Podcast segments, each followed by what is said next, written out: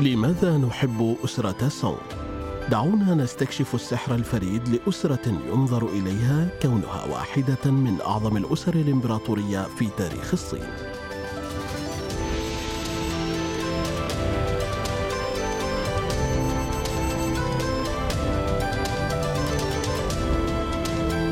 الحلقة الخامسة عشرة فن أسرة سونغ يدخل عصر الوسائط المتعددة في هذه الحلقة سنتعمق أكثر في فن أسرة سونغ لاكتشاف سبب أهمية العلاقة بين الرسم والخط والشعر للفنانين في الأسرة الحاكمة.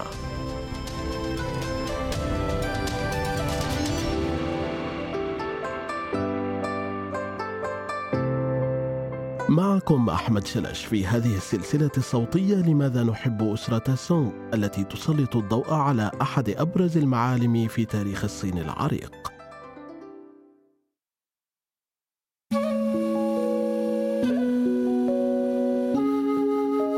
كما هو الحال مع معظم الأشياء في عهد أسرة سونغ كان هناك تغيير تدريجي بعد أن اضطر البلاط الإمبراطوري إلى الفرار من البرابرة الغزاة في الشمال ما كان يجب أن يكون حدثا كارثيا تغلغل حتما في العالم الفني.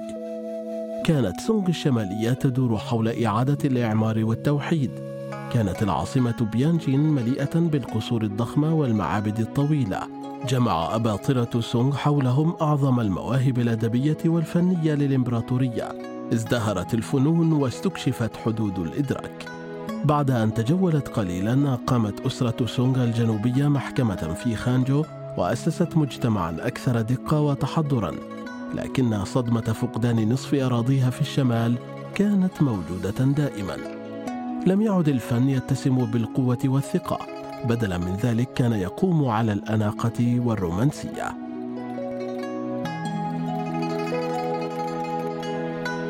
يكمن الفرق المهم الآخر في أن السونغ الشمالية كانت واقعية خاصة المناظر الطبيعية. في الجنوب ربما كثر الحنين إلى أفضل الأوقات من قبل يبحثون عن شيء إضافي قليلا أعمق قليلا. بعد كل شيء تبين أن الواقعية غير مؤكدة نوعا ما. أدى هذا إلى تعليق بعض الشيء في لوحة سونغ. لقد اعتقدوا أنك إذا قلدت العالم من حولك مهما كان جميلا فإنك تكون قد فشلت. إنه نفس الجدل الذي قد ينشأ اليوم بين الصور واللوحات.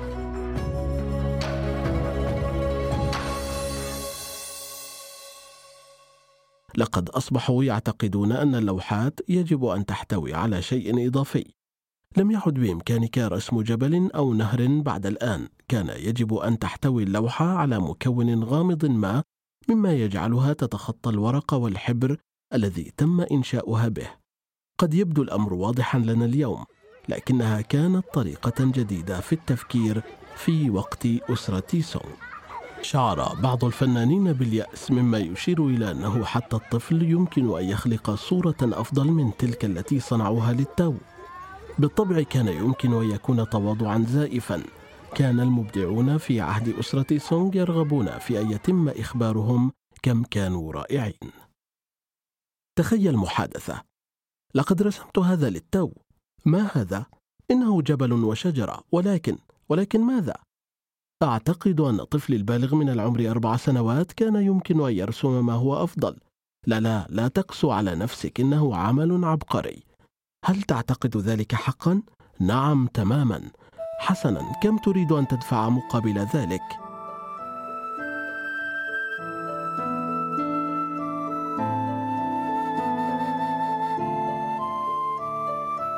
كان سو دومبوا رساما في أسرة سونغ يمكنه المشاركة بسهولة في مثل هذه المحادثة.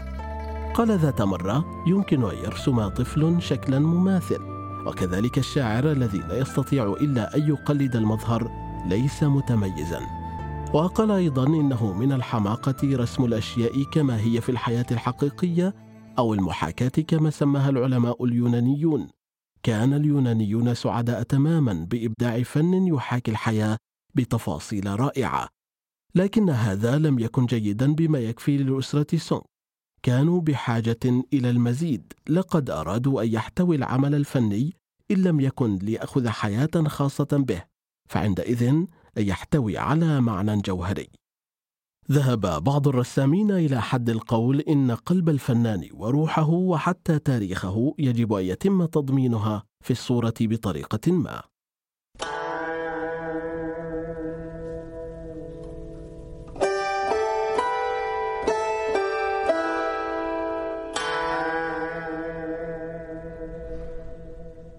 نحن هنا بحاجة إلى تحويل القليل من المصطلحات حتى نتمكن من تقدير الطريقة التي تم تقديم اللوحات والخط بها. هل تتذكر عنوان لفيفة طومار باللغة الصينية على طول النهر خلال عيد تشينمين؟ تشينمين شانخا تو التي ترجمناها إلى لوحة على طول النهر خلال عيد تشينمين. إن الكلمة الأخيرة هي المهمة. 图 تظهر مرة أخرى في كلمة مكتبة 图书馆 التي تعني حرفيا متحف الكتب المصورة. بصفتك متعلما للغة الصينية فأنت تنغمس في التفكير. حسنا ربما يحب الصينيون الكتب المصورة فعلا. لكن لا هناك معاني أخرى للكلمة أيضا بخلاف كلمة صورة. قد تعني أيضا خريطة أو مخططا أو رسما. ثم جاء الوحي فجأة. كانت الكتب أو المخطوطات من وقت أسرة سونغ غالبا متعددة الوسائط. لم يقتصر الأمر على احتوائهم على رسومات خطية أو علامات بالحبر ولكن غالبا ما كان لديهم شعر يتم التعبير عنه من خلال الخط كجزء من العمل الفني.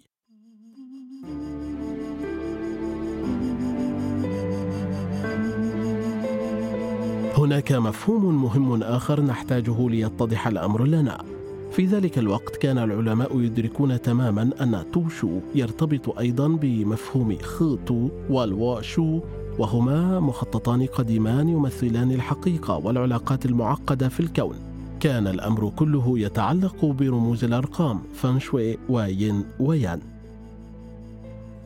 تحكي القصة أنه منذ زمن طويل وجد حكيم صيني قديم يدعى فوشي حيوانا أسطوريا يشبه الحصان وله رأس تنين على ضفاف النهر الأصفر. كان على ظهره نقش من النقاط نسخها الحكيم ودرسها فيما بعد. كان هذا هو مخطط نهر خوتو. ولحسن الحظ وجد حكيم آخر ظهر سلحفاة بنمط آخر من النقاط عليها فنسخها ودرسها أيضا. كان هذا هو الواشو أو صناديق السحر التسعة. تم اعتبار كلا المخططين هبات من الله. إن الشيء الرئيسي هو أنه بحلول وقت أسرة سونغ كان من الطبيعي تماما النظر إلى الصورة ورؤية المعنى بناء على التجاور ورمزية الأرقام. تم وضع الجبل أو الصخور وعدد الأشجار في المقدمة. إذا فهمت بشكل خاطئ فستكون الصورة متنافرة.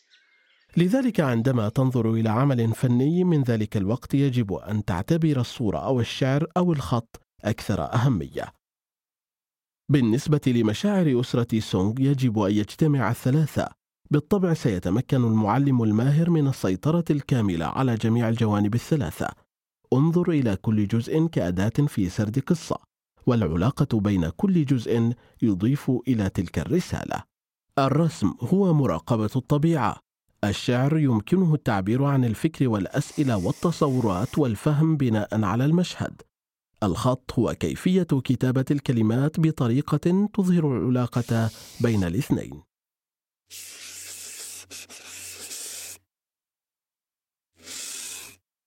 نحتاج إلى التحدث عن ميفو علامة آخر في الرسم الخط والشعر. كان غريبا بعض الشيء.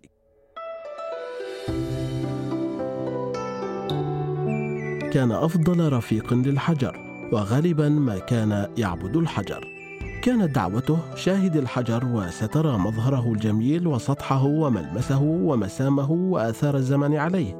يمتلك الحجر روحا وجودة مثل الإنسان. لذلك اعتقد ميفو يمكنني تكوين صداقة مع حجر.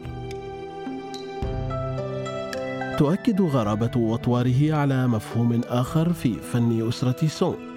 وهو أن اللوحات ليست ابداعا في حد ذاتها إنما هي مراقبة الخلق. هنا تأتي النقطة الفاصلة المتمثلة في أن تقدير الفن ما هو إلا مراقبة ملاحظات الآخرين في الواقع.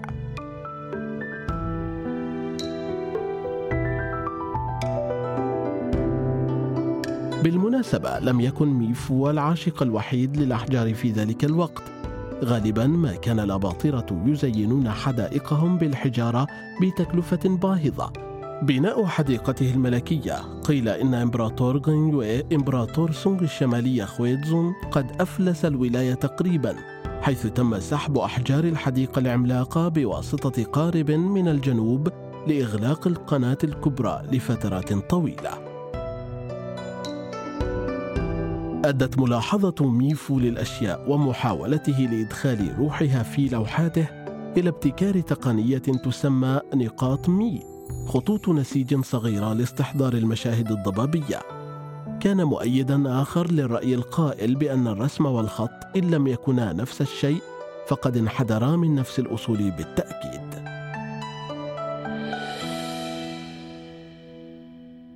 ربما من المهم أن نذكر هنا أن العديد من لوحات هؤلاء الفنانين لم تعد موجودة لكننا نعرف أسلوبهم بسبب أوصاف الأعمال الفنية التي تم إجراؤها في ذلك الوقت ونسب الرسامين. من تأثر بمن؟ على سبيل المثال يستمر أسلوب رسم سو بو من خلال أعمال ابن عمه وينتون الذي لا تزال أعماله موجودة. أصبح أسلوب ميفو مشهورا باسم أسلوب مي في المناظر الطبيعية. لقد نجا عدد قليل جدا من لوحات ميفو ولكن لا يزال بإمكاننا رؤية أسلوبه وهو يقلد الناس في أواخر عهد أسرة وان لذا بطريقة ما سو دومبو وميفو هما رساما سونغ الأبطال ويقدمان مساهمة هائلة في الفن. لكن لدينا القليل من الأدلة المباشرة على عظمتهما.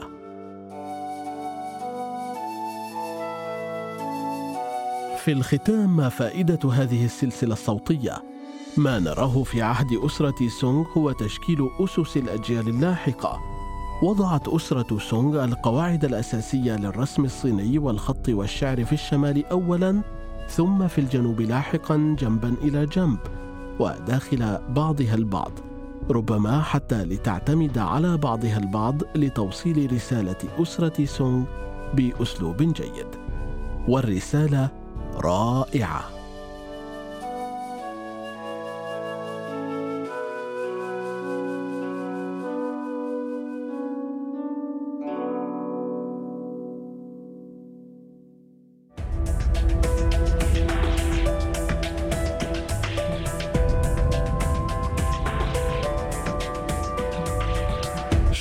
شكر خاص إلى سانيان تشوندو الذين ساعدوا في تأليف محتوى هذا البرنامج.